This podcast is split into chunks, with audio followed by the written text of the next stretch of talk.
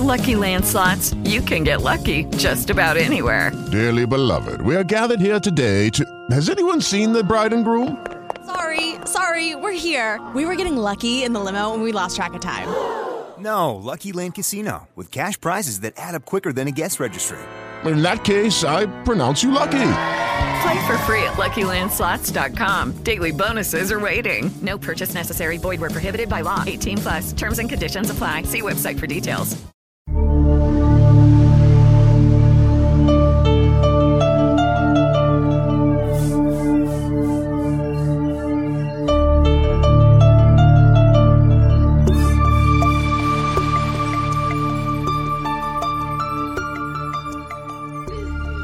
Welcome to Mysteries Abound, a collection of stories about the unusual, the strange, the perplexing, and the downright odd. In our world today, mysteries abound.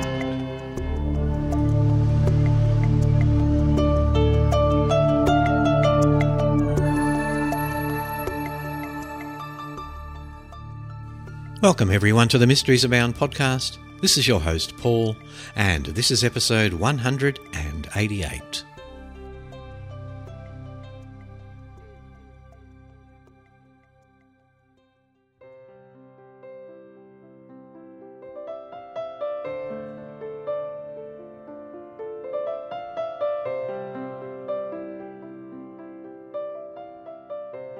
Our first story this week comes from the historyextra.com. The making of the Bayeux Tapestry. Who made it? How long did it take? And how has it survived? The Bayeux Tapestry tells one of the most famous stories in British history that of the Norman conquest of England in 1066, particularly the Battle of Hastings, which took place on the 14th of October 1066. But who made the tapestry and how long did it take? What materials were used and how was it stitched? And how has the tapestry survived for nearly 1,000 years? Here, Dr. Alexandra Lester Makin explains the making of the Bayeux tapestry. Number 1. Who made the Bayeux tapestry? How many people were involved in its making? We have no sources to tell us who made the tapestry. However, most scholars agree that it was made in Norman England, probably by Anglo Saxon embroiderers. At present, we do not know how many people were involved in creating the tapestry. We can say it would have been embroidered by women because all the surviving evidence demonstrates that only women in early medieval England embroidered.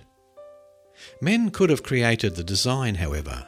There is a famous example where Ethelwyn, a 10th century noblewoman known for her embroidery work, wrote to St Dunstan, circa 924 to 988, asking him to design an embroidery pattern for a priest's stole that she and her girls could embroider in gold.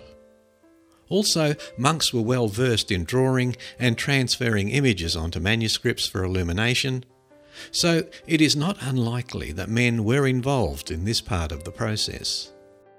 Women in Anglo Saxon England were famed for their embroidery skills. Documentary sources tell us that embroidery was considered a commendable occupation for women in elite circles. While the Domesday Book and the 12th century chronicle Liber Eliensis both highlight women who embroidered as a profession. Written sources for embroidery production in Normandy point to it being a worthy occupation for high ranking Norman women. Previously, nuns or elite women were thought to have made the Bayeux tapestry. However, research I have undertaken studying the embroidery's technical attributes, as seen on the reverse of the hanging, shows the embroidery was stitched to a set standard, indicating a certain level of training. Meanwhile, certain motifs were worked to set formulas. For example, the castles can be divided into three groups outlines stitched first, then fillings, blocks of colour stitched from left to right and top to bottom, or simply different colours stitched from left to right. This all points to the possibility of three workers, or groups of workers, completing all the castles featured in the tapestry. This combined with the fact that each of the eight panels of ground fabric was embroidered before they were joined together, and it means that they could have been worked simultaneously and leads to the conclusion that a sophisticated level of overall organisation was required. It can therefore be hypothesized that a manager was in charge of the production process. This person would have needed knowledge of embroidery working practices.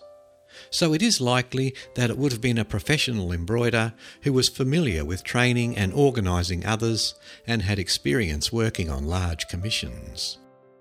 This level of organisation would need to have taken place in a professional workshop like setting. Anglo Saxon charters give examples of possible workshops. For instance, one dating to the 9th century records Bishop Denewulf of Worcester giving an embroiderer named Eanswitha an estate as payment for looking after and making textiles for the church. This estate most likely housed some form of workshop, much as other central estates are known to have done for textile production. My research too has highlighted archaeological evidence for possible embroidery workrooms. Such places would need to have been clean so that dirt could not contaminate the embroidery, and they would also have needed access to good light. Larger and more elaborate pieces of the tapestry would have been attached to a slate frame. A large rectangular frame made of four pieces of wood that slot together so generous space would have been required. Space would have also been needed to store materials, even if the materials were not being bought in bulk, and for workers to move around and work comfortably. It may be that in good weather embroidery was undertaken outside under a canopy, much like the illustrations of women weaving depicted in the Utrecht Psalter. Number 2 who commissioned the making of the Bayeux tapestry. There is no direct evidence for who commissioned the tapestry. A number of candidates have been postulated, including Queen Edith, wife of Edward the Confessor, William the Conqueror, or the monks of St. Augustine's Abbey in Canterbury. However, most researchers support the suggestion that Bishop Odo, William the Conqueror's half brother, is the most likely person. However, Elizabeth Carson Pastan, Stephen White, and Kate Gilbert explored this theory in 2014 and conclude there is no real evidence to support it. Number 3. Who was the intended audience? To answer this question changes when we consider where the tapestry was meant to be displayed. If we take recent arguments put forward by Gale Owen Crocker and Chris Henige, the tapestry would have been hung in a room in a castle keep, which Henige suggests is Dover Castle. In this case, the audience would have consisted of Norman nobles and their families, guests and other dignitaries, and servants, slaves, who would have most likely been Anglo Saxon. Therefore, a cross section of people would have viewed the Bayeux tapestry. Number 4. When and where was the Bayeux tapestry made? And how did it end up in France? There is no concrete evidence for when the tapestry was made, nor how it ended up in France. Currently, the agreed date for its creation is sometime before the end of the 11th century. Scholars agree that the first positive record of the tapestry in France is the Bayeux Cathedral inventory in 1476. At present, we do not know what happened to it between those dates. Professor George Beech has argued that the tapestry could have been made in France, but most scholars believe it was made in Anglo Saxon England, with the most likely centre being in or around Canterbury. This is because the artistic style of the tapestry's design is a type known to have developed in Canterbury during the 11th century, but its precise name is unknown. Number 5. How long would it have taken to make the Bayeux tapestry? It is difficult to say how long it took to make, and there has been no specific research on this. The answer would depend on how many women were working on the embroidery simultaneously, the size of the building or buildings in which it was being made, access to light and access to materials. Any estimation of the time taken to make the tapestry would need to take into account the time taken to manufacture the required materials, plus the time involved in the production of the design itself, plus other logistics. From an embroiderer's perspective, the stitches employed are not particularly time consuming to work. Number 6. What is the Bayeux tapestry made of? What renovations and restoration work have been carried out on the tapestry? The base textile or ground fabric of the Bayeux tapestry is linen. It was stitched with wool threads dyed with natural dyes. A small number of linen threads were also sporadically used.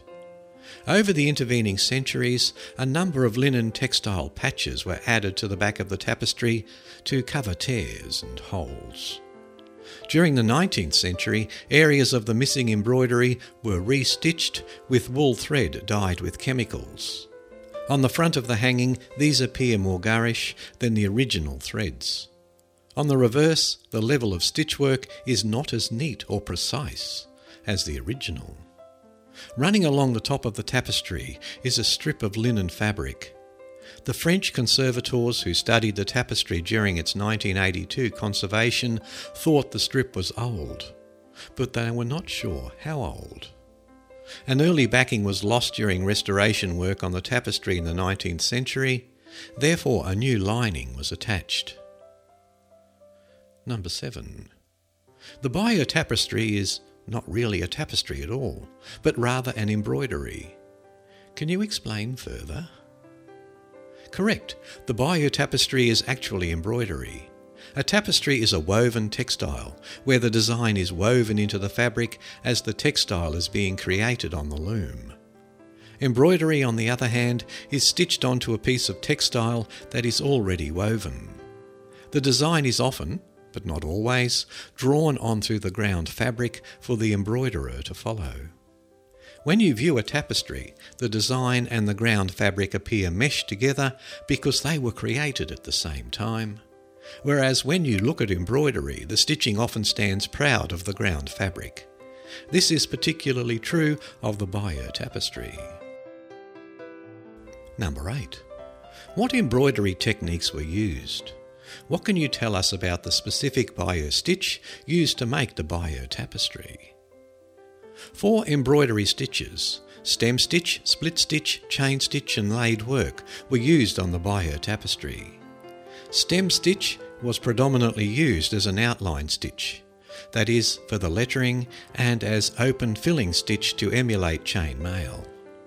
It was occasionally worked more densely to fill in small areas, such as a horse's cheek. Split stitch and chain stitch were used rarely. Both were worked as independent lines for objects, such as the handle of a spear, ship's rigging, or to add depth to some letters. All three of these stitches are worked in single and double rows. Laid work, sometimes called Bayeux stitch is the most predominant stitch. It is used for nearly all fillings throughout the hanging.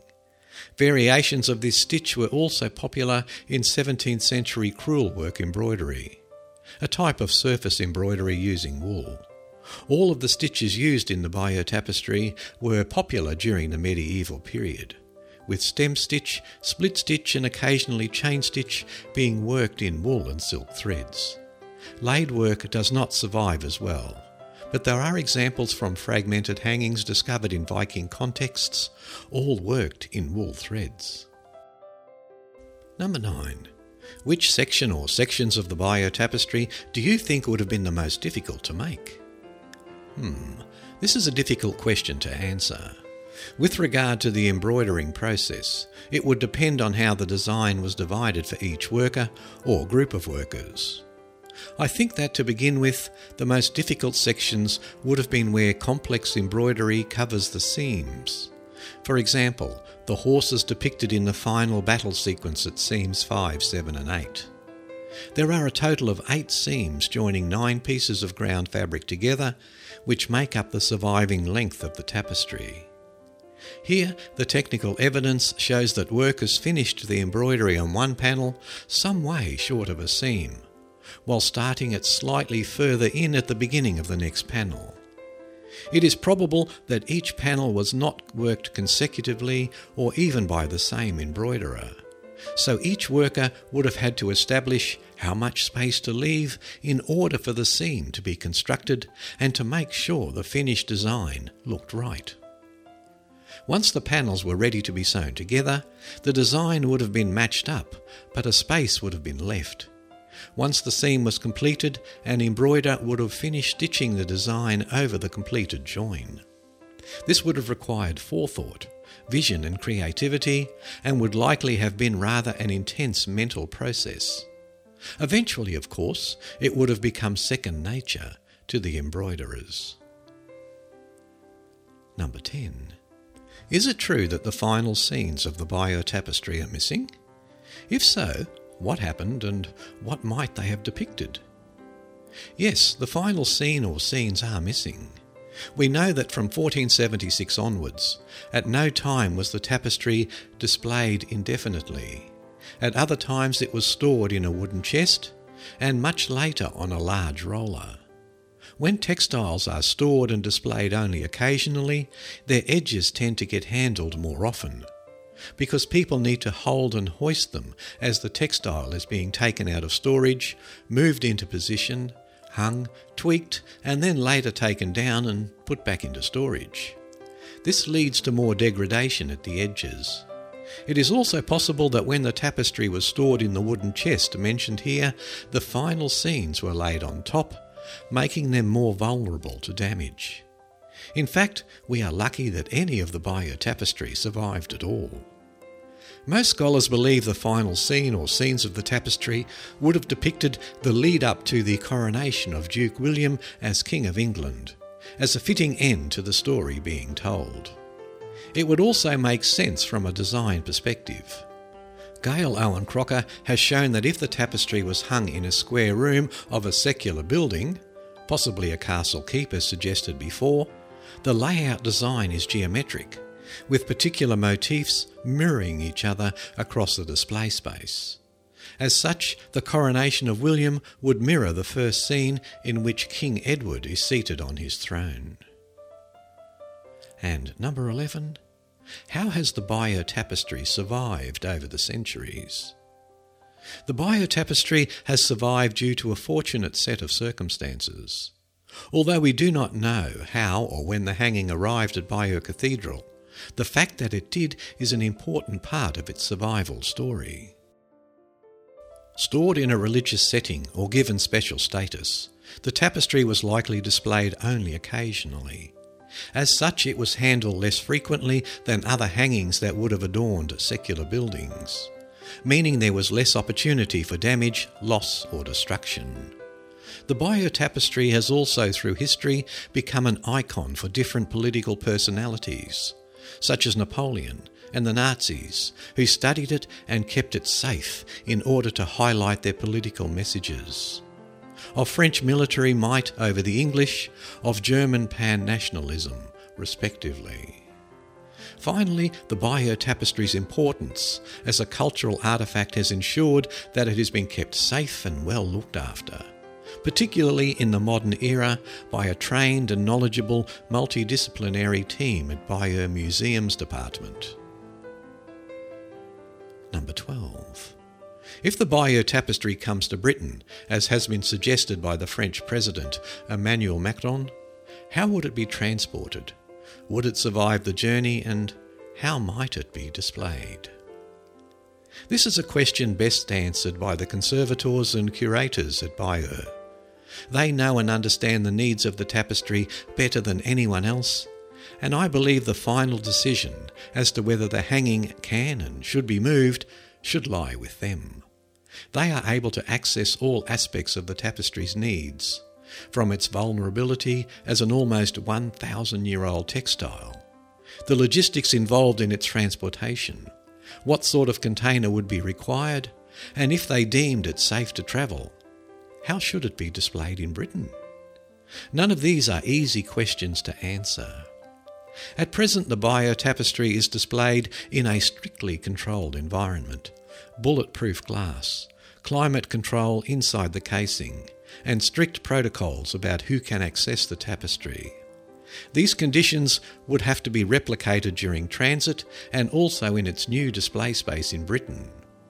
The tapestry's fragility means that how it is handled, packed, and later displayed needs careful consideration in order to prevent further deterioration. And lastly, number 13. What does the future hold for the Bayeux Tapestry? I believe the future of the Bayeux Tapestry is exciting. There are plans for a purpose built museum in Bayeux to house and look after the tapestry and to develop its material context, which is such an important aspect of the history. Personally, I hope there will be opportunities for further non intrusive technical study of the embroidery during its conservation.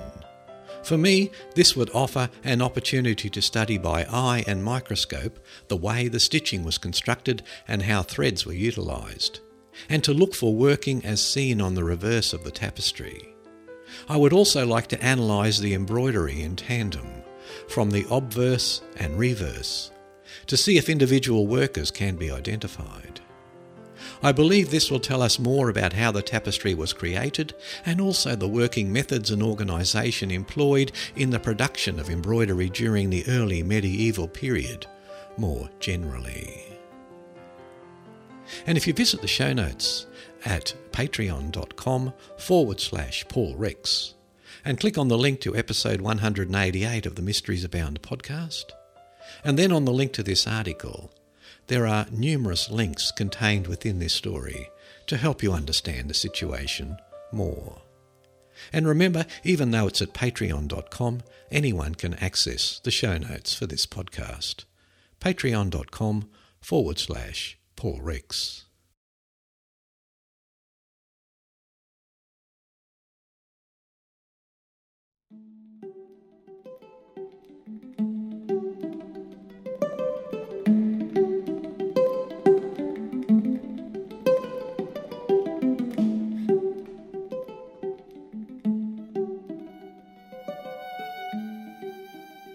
And from the odditycentral.com a Thai restaurant has been serving the same batch of soup for 45 years.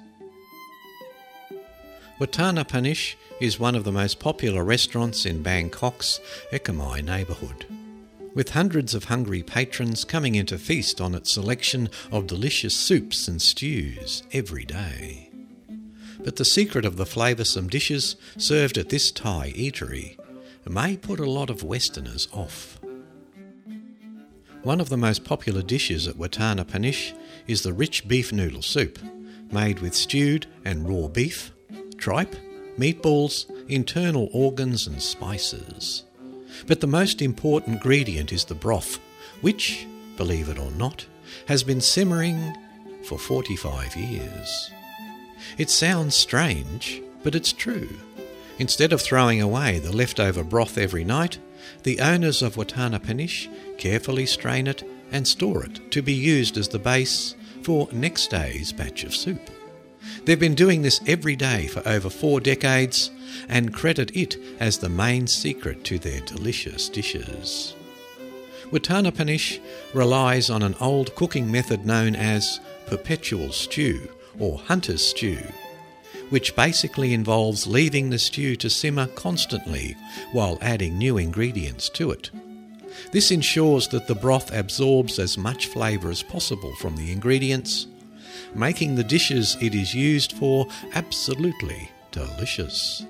The principle is simple the longer the broth simmers, the better it becomes. But this Thai eatery has taken it to the extreme. According to BK magazine, the cooks at Wattana Panich cool the leftover broth every night and store it in the fridge to prevent spoiling. It is used as the base for the next day's stew. The cook adds about 25 kilograms of beef to the stew every day, the flavour of which sips into the decades old broth, constantly enhancing its flavour. Natapong Kawinatuwong is the third generation of his family to be running Wattana Panich and hopes that his three children will become the fourth. Whatever happens, one thing is for sure they'll be using the same broth, or at least a bit of it, as the day the restaurant opened in Ekamai 45 years ago. And in case you're wondering about that brown hardened shell around the large metal stew pot, it's testimony to how long the broth has been used for. The owners of Wattana Panich have made it tradition not to clean the 45 years worth of broth spillover. It's not the most hygienic piece of history, but it's history nonetheless. And just in case you're interested in what this stew might look like, there are two videos and a photograph to enhance your viewing pleasure. Worth a look.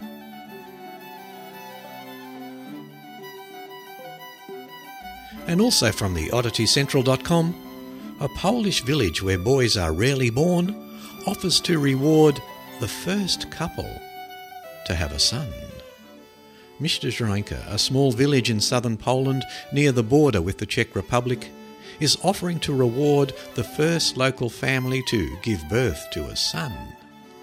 None have been born there in the last nine years, and the youngest one that still lives in the village is 12 years old.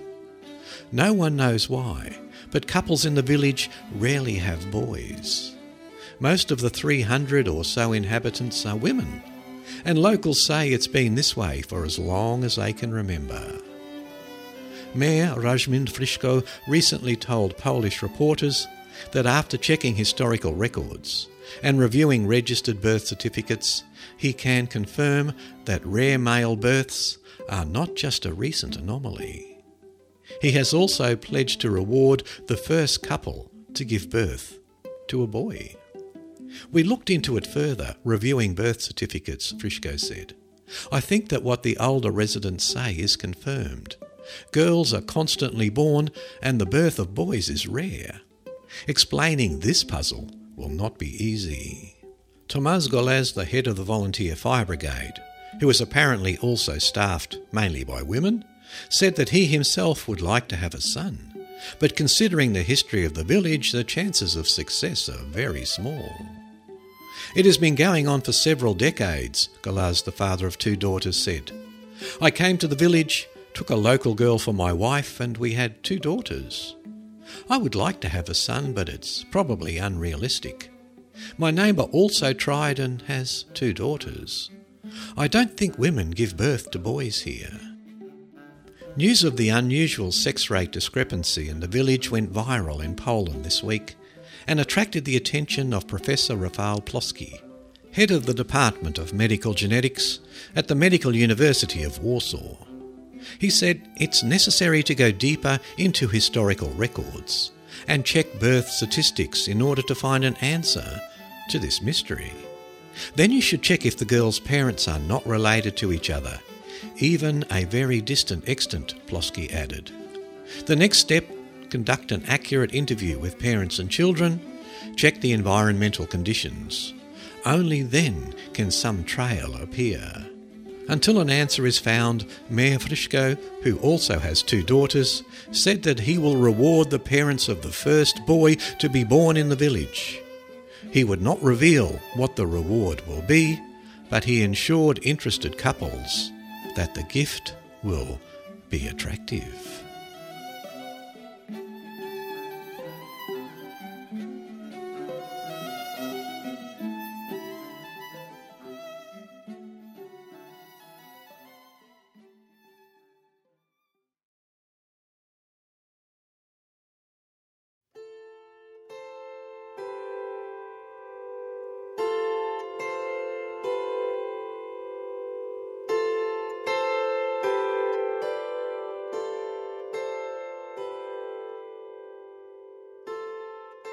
And from the historicmysteries.com website, Italy's quest for the Ark of the Covenant in Ethiopia. The Ark of the Covenant, the holiest of artifacts known to house the Ten Commandments, supposedly existed 3,000 years ago. Tradition indicates that Nebuchadnezzar stole it and destroyed it when the Babylonians sacked Jerusalem and plundered King Solomon's temple in 586 BCE. However, some experts believe that the real ark survived. The most credible theory states that the ark found its way to Ethiopia during King Solomon's rule around the 10th century BCE and may still be there today. Historians suggest that before World War II, under Mussolini's command, Italy made significant efforts to find it. The ark was a chest measuring 4 feet 2 inches long, 2 feet 6 inches wide, and 2 feet 6 inches high. It was made of acacia, overlaid with gold inside and outside, and was fashioned by two of the most skilled Israelite craftsmen. A golden crown and two cherubs facing each other decorated the top. It was covered by a pure gold cloth called caplet. Background legend about the Ark of the Covenant.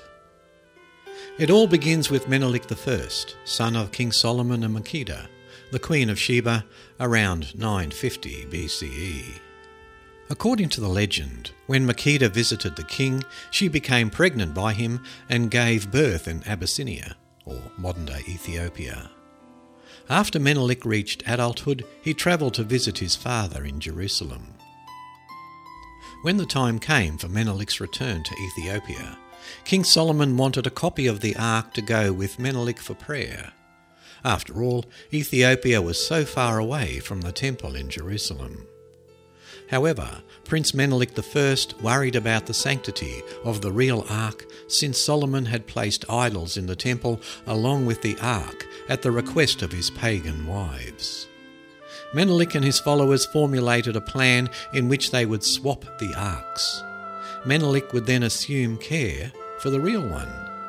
First, the men ensured that the priests were drunk from wine. Then Menelik made the trade, and a group of Jews accompanied Menelik back to Abyssinia with the ark. Other versions of the story say that the king entrusted Menelik with the real ark for safekeeping. Nevertheless, the real Ark of the Covenant arrived with Menelik I in Ethiopia. It stayed at the Lake Tana Cherkos monastery for the next 800 years. Subsequently, it found its resting place at the Church of St. Mary of Zion in Axum, Ethiopia. From that point to the present, just one monk, known as the guardian of the Ark, staffs the church. He remains in this sacred position until his death, and he informs all curious visitors that he and the rest of Axum would give their lives to protect the Ark. Only the guardian is allowed to view the Ark regardless of anyone's position or wealth. Italy invades Ethiopia and begins a quest. Italian polity of the 20th century considered Ethiopia to be in its sphere of influence. Additionally, it was one of the few African countries which still preserved its independence, free from European domination. Ethiopia had also skirmished with Italy in the past and won the engagement decisively. This occurred in 1896 when 14,500 Italian soldiers suffered a huge defeat at the hands of 80,000 Ethiopians in Adwa. Fueled by the need for revenge and expansion by colonialisation, Mussolini sent his newly mechanised legions, under the command of Field Marshal Rodolfo Graziani, across the Abyssinian border from Italian Somaliland and Eritrea on October the 3rd, 1935. What was the Vatican's position on Ethiopia? Abyssinia was quickly overrun. The League of Nations issued their protests. It seemed that only the Vatican kept quiet. Some speculate that the Vatican blessed the Italian invasion of Abyssinia for its own reasons. The Ethiopian Orthodox Tewahedo Church called itself the original Christian faith, as did the Roman Catholics at the Vatican. Certainly, it didn't sit well when the Ethiopian Orthodox Tewahedo Church refused to accept the Pope as the supreme leader of the Christian faith. Pope Pius XI was careful to not personally endorse the Italian invasion on Abyssinia. The potential backlash from Catholics worldwide would be enough reason to not support the war publicly. But many people believe that Mussolini obtained Vatican support for the invasion. This was in part because it would allow the Vatican to submit the Ethiopian Orthodox Church to its will. Although Pope Pius XI was fairly quiet during Italy's occupation of Abyssinia, other members of the Vatican were much more vocal. Archbishop of Taranto was quoted as saying, The war against Ethiopia should be considered as a holy war, a crusade, as Italian victory would open Ethiopia, a country of infidels and schismatics, to the expansion of the Catholic faith. The search for the Ark. Ethiopia, with its long, rich history of Judaism and Christianity, claimed to possess the one artifact most desired by all the major religions the Ark of the Covenant. The Vatican was certainly aware of this claim. Some speculate that the Vatican, as the representative of Christianity, wanted the world's holiest artifact in its own possession. This too put them at odds with the Ethiopian Orthodox Church. Did fascist Italy, with the blessing of the Vatican, attempt to locate and remove the Ark from St Mary's Church in Axum, Ethiopia? There are no official records that confirm this. However, Italian forces did seek Ethiopian national treasures, and Italian soldiers did occupy Axum. In fact, the Italians removed the great stele or obelisk of Axum, and they reassembled it in the heart of Rome. This feat alone shows that money was not an option. The transportation of this large object was an engineering feat unheard of at the time. Security measures to guard the Ark. The Ethiopian Orthodox Church has a long history of moving the Ark for safekeeping. After residing in the Lake Tana Islands for more than 800 years, it was eventually moved to Axum in 333. On multiple occasions, when the Ark was under threat, Guardians once again returned it to Lake Tana. In some instances, it was relocated to other areas, such as in Gondar, the caves of the Semien Mountain in Shewa, the Ziwe Islands, and elsewhere. As expected, Ethiopian religious officials claim the Ark was moved from Axum during the Italian occupation. To make matters even more confusing, the Amhara tradition also states that an exact copy of the Ark is in St Mary of Zion Church, and the original Ark of the Covenant is in the Ambiza or Lion Mine.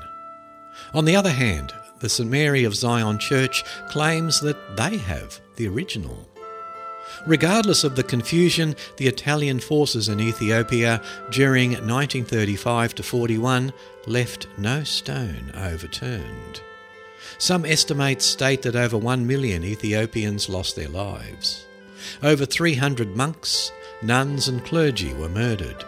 2,000 churches were destroyed, along with 525,000 homes and 14 million livestock. Were the churches burned down to subdue the Orthodox Church or to search for the Ark? Official records do not address this. Italian representatives join the hunt. The Ark is the only one of many biblical ties Ethiopia has with Israel. It is interesting to note that many prominent Italian officials travel to areas in Abyssinia either known for their historic relationship to the Ark's location or because of their religious significance. Documentation indicates that Alessandro Pavolini, a lieutenant in 1936 and Minister of Popular Culture in 1939, travelled to Lake Tana. Lake Tana, as mentioned earlier, was the original location of the Ark in Ethiopia. The lake is also supposedly where the Ark went for safekeeping in times of turmoil. In 1936, just after the Italian invasion of Abyssinia, Pavolini travelled to Lake Tana via some water landing craft, long before Italian forces could arrive and secure the area. One can only speculate why he took the risk of getting there as soon as possible before Italian forces could secure the area. Did he suspect that the Ark had gone there? Giordano Bruno Guerri documented the original letters about Pavolini's trip to Lake Tana in Storia Illustrata. Galeazzo Ciano, the Italian foreign minister, travelled that same year to Gondar. After Axum, Gondar is the second most holy city in Ethiopia. Gondar is also famous for its monks, who profess the legend of Lilith and Cain of Hebrew Jewish texts. For those who may be unfamiliar with this story, Lilith was the first woman that God created for Adam. Cain was the firstborn of Adam and Eve. God condemned Cain to the land of the wandering, during which he met Lilith east of Eden by the Red Sea. Italy also seeks King Solomon's mine. The intentions of Pavolini and Ciano are unclear. Officially, their travel was all business, while others say it was personal. But another surprising motive that recently came to light was their quest for another biblical subject King Solomon's mines. Some archaeologists and biblical scholars have long thought that the location of King Solomon's mines may be in East Africa. In the book Il Mistero di San Pietro in Ciel d'Oro, released in summer 2010, Enrico Senucci points out that the search for King Solomon's mines was a top priority for the invading Italians. But as far as the Ark of the Covenant goes, the bubble burst in Axum, at least for the Italians. There was not just one ark, but over 100 of them scattered throughout the country. To the Italians, this was a typical Ethiopian trick. They were hiding the real ark, if it truly existed, with the placement of copies in almost every church.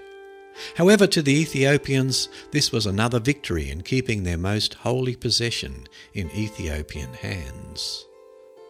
No one knows for sure if the Ark of the Covenant really existed or not. It is one of history's great biblical legends and a mystery with little concrete evidence one can go by. Although The Raiders of the Lost Ark was a fictional movie, albeit entertaining, it appears that the Italian exploits in Abyssinia are probably a historical event, and just one more story about the powers of the world attempting to find and capture lost treasure.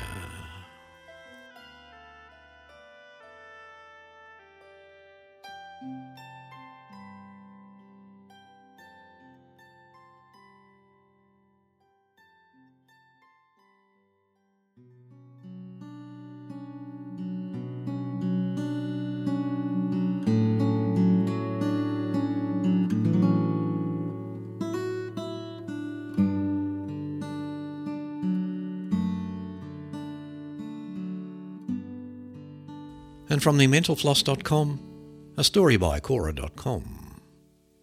Why are so many ancient statues missing their noses? Spencer Alexander McDaniel. This is a question a lot of people have asked. If you have ever visited a museum, you have probably seen ancient sculptures, such as the one below, a Greek marble head of the poet Sappho, currently held in the Glyptothek in Munich, with a missing nose. A smashed or missing nose is a common feature on ancient sculptures from all cultures and all time periods in ancient history. It is by no means a feature that is confined to the sculptures of any particular culture or era. Even the nose of the Great Sphinx, which stands on the Giza Plateau in Egypt alongside the Great Pyramids, is famously missing. If you have seen one of these sculptures, you have probably wondered what happened to the nose? Some people seem to have a false impression that the noses on the majority of these sculptures were deliberately removed by someone. It is true that a few ancient sculptures were indeed deliberately defaced by people at various times for various reasons. For instance, there is a 1st century AD Greek marble head of the goddess Aphrodite that was discovered in the Athenian Agora. You can tell that this particular marble head was at some point deliberately vandalised by Christians because they chiselled a cross into the goddess's forehead. This marble head, however, is an exceptional case that is not representative of the majority of ancient sculptures that are missing noses.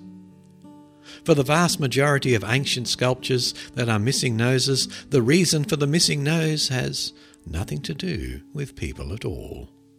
Instead, the reason for the missing nose simply has to do with the natural wear that the sculpture has suffered over time. The fact is, ancient sculptures are thousands of years old and they all have undergone considerable natural wear over time. The statues we see in museums today are almost always beaten, battered, and damaged by time and exposure to the elements. Parts of sculptures that stick out, such as noses, arms, heads, and other appendages, are almost always the first parts to break off. Other parts that are more securely attached, such as legs and torsos, are generally more likely to remain intact. You are probably familiar with the ancient Greek statue shown below. It was found on the Greek island of Melos and was originally sculpted by Alexandros of Antioch in around the late 2nd century BC. It is known as the Aphrodite of Melos, or more commonly, Venus de Milo. It famously has no arms. Once upon a time, the Aphrodite of Melos did, in fact, have arms, but they broke off at some point, as arms, noses, and legs often tend to do. The exact same thing has happened to many other sculptures' noses. Because the noses stick out, they tend to break off easily. Greek sculptures, as we see them today, are merely worn out husks of their former glory. They were originally brightly painted, but most of the original pigments faded or flaked off long ago, leaving the bare white marble exposed. Some exceptionally well preserved sculptures do still retain traces of their original coloration, though. Even for the sculptures that do not retain visible colour to the naked eye, archaeologists can detect traces of pigment under an ultraviolet light using special techniques. There are also dozens of references to painted sculptures in ancient Greek literature, such as in Euripides' Helen, in which Helen laments, in translation, of course, My life and fortunes are a monstrosity, partly because of Hera, partly because of my beauty. If only I could shed my beauty and assume an uglier aspect, the way you can wipe colour off a statue. And if you'd like to see some of these statues and one of them in colour, visit the show notes at patreon.com forward slash Paul Rex and click on the link to this article in episode 188.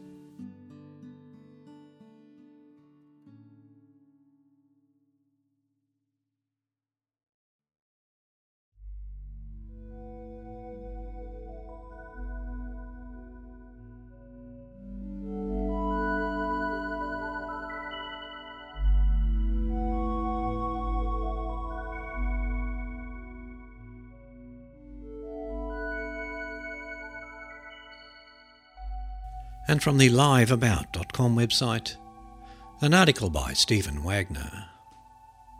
Is there evidence of reincarnation? Have you lived before? The idea that our souls live through many lifetimes over the centuries is known as reincarnation. It has been part of virtually every culture since ancient times. The Egyptians, Greeks, Roman, Aztecs all believed in the transmigration of souls from one body to another after death. Reincarnation is also a fundamental concept in Hinduism. Although it is not part of official Christian doctrine, many Christians believe in reincarnation or at least accept its possibility. Jesus, it is believed, was resurrected three days after his crucifixion. The idea that we can live again after death as another person, as a member of the opposite sex or in a completely different station in life, is intriguing and for many people highly appealing. But is reincarnation just an idea? Or is there real evidence to support it? Many researchers have tackled this question, and their results are surprising. Past life regression hypnosis. The practice of reaching past lives through hypnosis is controversial, primarily because hypnosis is not a reliable tool. It can certainly help researchers access the unconscious mind, but the information found there should not be taken as truth. For example, it has been shown that hypnosis can create false memories. That doesn't mean, however, that regression hypnosis should be dismissed out of hand. If information from a past life can be verified through research, then the case for reincarnation becomes more compelling. The most famous case of past life regression through hypnosis is that of Ruth Simmons. In 1952, her therapist, Morey Bernstein, encouraged her to travel in her mind back to a time before her birth. Suddenly, Ruth began to speak with an Irish accent and claimed that her name was Bridey Murphy, who lived in 19th century Belfast, Ireland. Ruth recalled many details of her life as Bridey, but attempts to find out if Miss Murphy actually existed were unfortunately unsuccessful. There was, however, some indirect evidence for the truth of her story.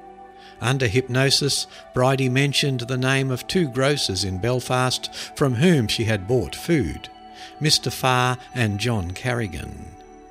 A Belfast librarian found a city directory for 1865 to 1866 that listed both men as grocers. Simmons' story was told both in a book by Bernstein and in a 1956 movie, The Search for Bridey Murphy. Unusual illnesses and physical ailments. Do you have a lifelong illness or physical pain that you cannot account for? It may be the result of some past life trauma, some researchers suggest. In Have We Really Lived Before, Dr. Michael C. Pollock describes his lower back pain, which grew steadily worse over the years and limited his activities.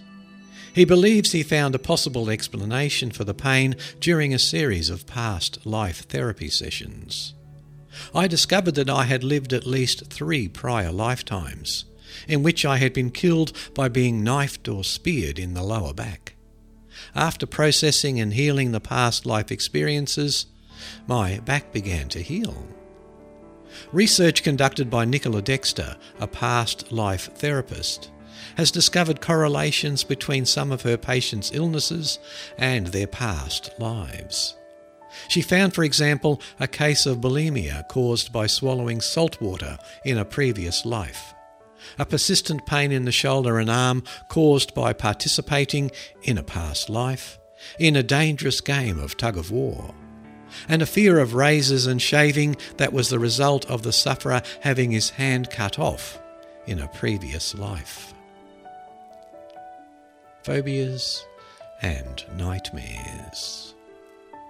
Where does some seemingly irrational fear come from? Fear of heights, fear of water, fear of flying. Many of us have normal reservations about such things, but some people have fears so great that they become debilitating. And some fears are completely baffling. A fear of carpets, for example. Where do such fears come from? The answer, of course, can be psychologically complex, but researchers think that in some cases there might be a connection to experiences from previous lifetimes. In Healing Past Lives Through Dreams, author J.D. writes about his claustrophobia, which includes a tendency to panic whenever his arms or legs are confined or restricted. He believes that a dream of a past life uncovered a trauma that explains his fear. One night in the dream state, I found myself hovering over a disturbing scene, he writes. It was a town in 15th century Spain, and a frightened man was being hogtied by a small jeering crowd. He had expressed beliefs contrary to the church, some local ruffians, with the blessing of the church officials, were eager to administer justice. The men bound the heretic hand and foot, then wrapped him very tightly in a blanket. The crowd carried him to an abandoned stone building, shoved him into a dark corner under the floor, and left him to die. I realized with horror the man was me. Physical resemblances. In his book Someone Else's Yesterday, Jeffrey J. Keane theorizes that a person in this life may strongly resemble the person he or she was in a previous life. Keane, an assistant fire chief who lives in Westport, Connecticut, believes he is the reincarnation of John B. Gordon, a Confederate general of the Army of Northern Virginia who died on January 9, 1904. As evidence, he offers photos of himself and the general. There is a striking resemblance. Beyond sharing physical similarities, Keane says that individuals in their past incarnations often think alike, look alike, and even share facial scars. Their lives are so intertwined that they appear to be one. Another case of such resemblance is that of artist Peter Teekamp, who believes he may be the reincarnation of artist Paul Gauguin. Here, too, there is a physical resemblance, along with similarities between the two painters' work. Children's spontaneous recall and special knowledge. Many small children who claim to recall past lives also express knowledge that could not have come from their own experiences. Such cases are documented in Carol Bowman's Children's Past Lives. 18 month old Elsbeth had never spoken a complete sentence. But one evening, as her mother was bathing her, Elsbeth spoke up and gave her mother a shock. I'm going to take my vows, she told her mother. Taken aback, she questioned the baby girl about her queer statement. I'm not Elsbeth now, the child replied. I'm Rose, but I'm going to be Sister Teresa Gregory. Identical handwriting. Can proof of past lives be demonstrated by comparing the handwriting of a living person to that of the deceased person he or she claims to have been?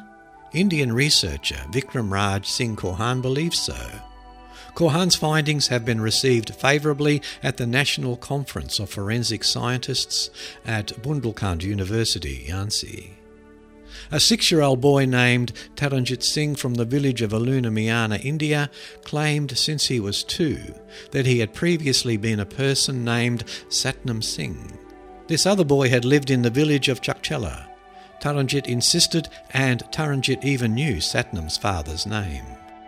Satnam had been killed while riding his bike home from school. An investigation verified the many details Taranjit knew about Satnam's life. But the clincher was that their handwriting, a trait experts know is as distinct as a fingerprint, was virtually identical. Matching birthmarks and birth defects. Dr. Ian Stevenson, head of the Department of Psychiatric Medicine at the University of Virginia School of Medicine, was one of the foremost researchers on the subject of reincarnation and past lives. In 1993, he wrote a paper entitled Birthmarks and Birth Defects Corresponding to Wounds on Deceased Persons, which described possible physical evidence for past lives among 895 cases of children who claim to remember a previous life, or were thought by adults to have had a previous life, Stevenson writes. Birthmarks and or birth defects attributed to the previous life were reported in 309 or 35% of the subjects. The birthmark or birth defect of the child was said to correspond to a wound usually fatal, or other mark on the deceased person whose life the child said it remembered. But could any of these cases be verified? In one fascinating case, an Indian boy claimed to remember the life of a man named Maharam, who was killed by a shotgun fired at close range. The boy had an array of birthmarks in the centre of his chest that looked like they might correspond to a shotgun blast. So the story was investigated. Indeed, there was a man named Maharam who was killed by a shotgun blast to the chest. An autopsy report recorded the man's chest wounds, which corresponded directly with the boy's birthmarks. In another case, a man from Thailand claimed that when he was a child, he had distinct memories of a past life as his own paternal uncle. This man had a large, scar like birthmark on the back of his head. His uncle, it turned out, died from a severe knife wound to the same area. Dr. Stevenson documented a number of cases like these, many of which he could verify through medical records.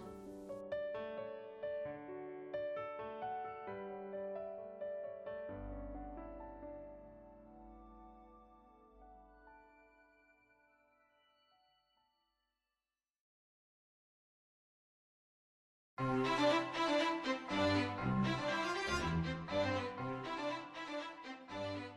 bandwidth for today's podcast is provided by TalkShoe at talkshoe.com. The show notes are held at the patreon.com forward slash Paul Rex website. And remember, you don't have to be a patron to access the show notes for this episode. We have a Facebook page, facebook.com forward slash Paul Rexy, P A U L R E X Y. If you'd like to support the podcast and get access to three more podcasts each month, visit patreon.com forward slash Paul Rex and become a patron. Your support by becoming a patron helps to keep the podcast viable, as well as giving you access to a number of more podcasts each month. So if you're listening to this podcast, which is episode 188, and wondering where podcast number 187, 186, and 185 are, they are available at patreon.com forward slash Paul Rex. And to all of you patrons who sent me messages of support and messages of concern with my recent family problems with my parents and the trouble I'm having with my eye and the laser treatment that I needed on it, thank you for your support. Thank you for your kindness. It is really appreciated.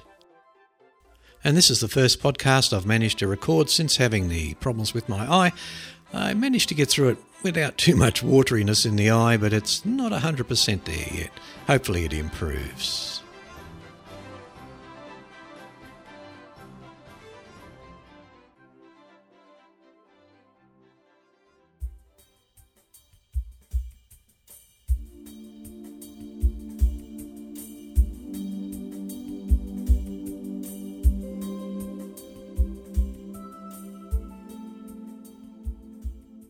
And from a website that has many strange, unusual, and wonderful short tales, the weirdhistorian.com.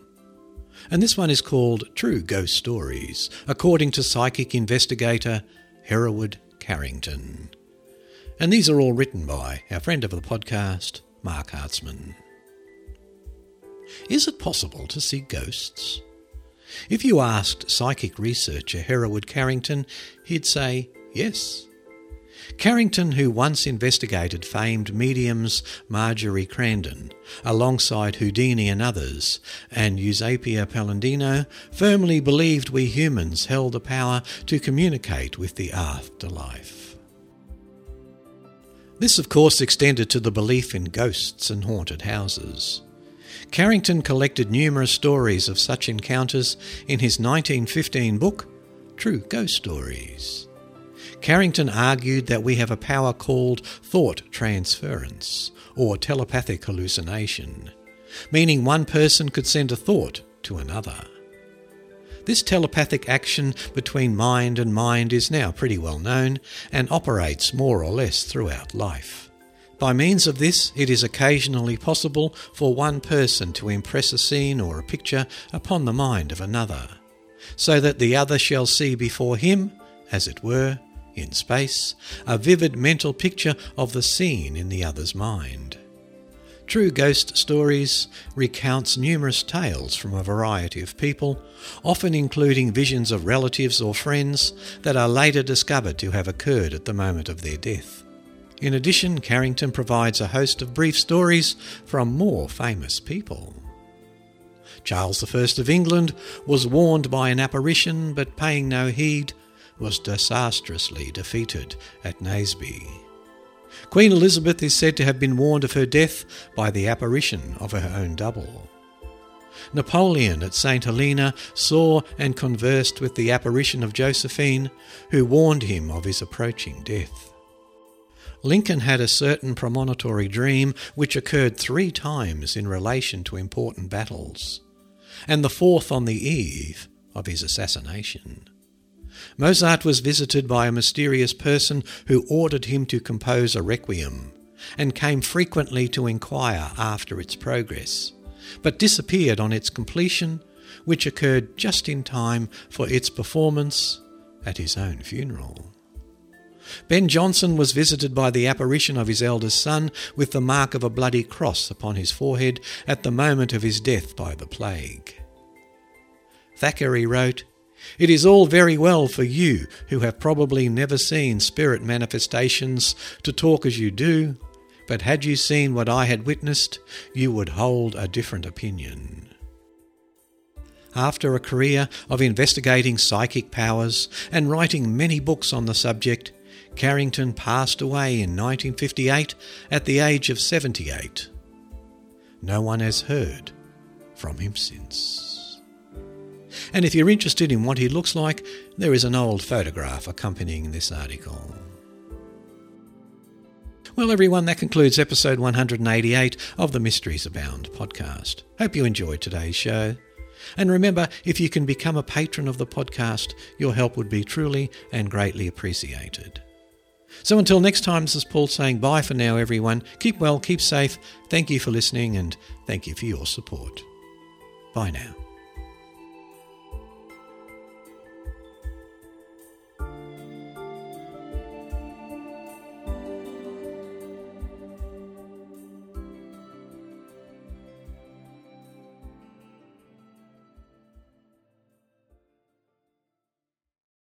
Is Ryan here, and I have a question for you. What do you do when you win? Like, are you a fist pumper? A woohooer, a hand clapper, a high fiver. I kind of like the high five, but if you want to hone in on those winning moves, check out Chumba Casino. At ChumbaCasino.com, choose from hundreds of social casino style games for your chance to redeem serious cash prizes. There are new game releases weekly, plus free daily bonuses. So don't wait. Start having the most fun ever at ChumbaCasino.com. No purchase necessary. VGW. Void were prohibited by law. See terms and conditions. 18 plus.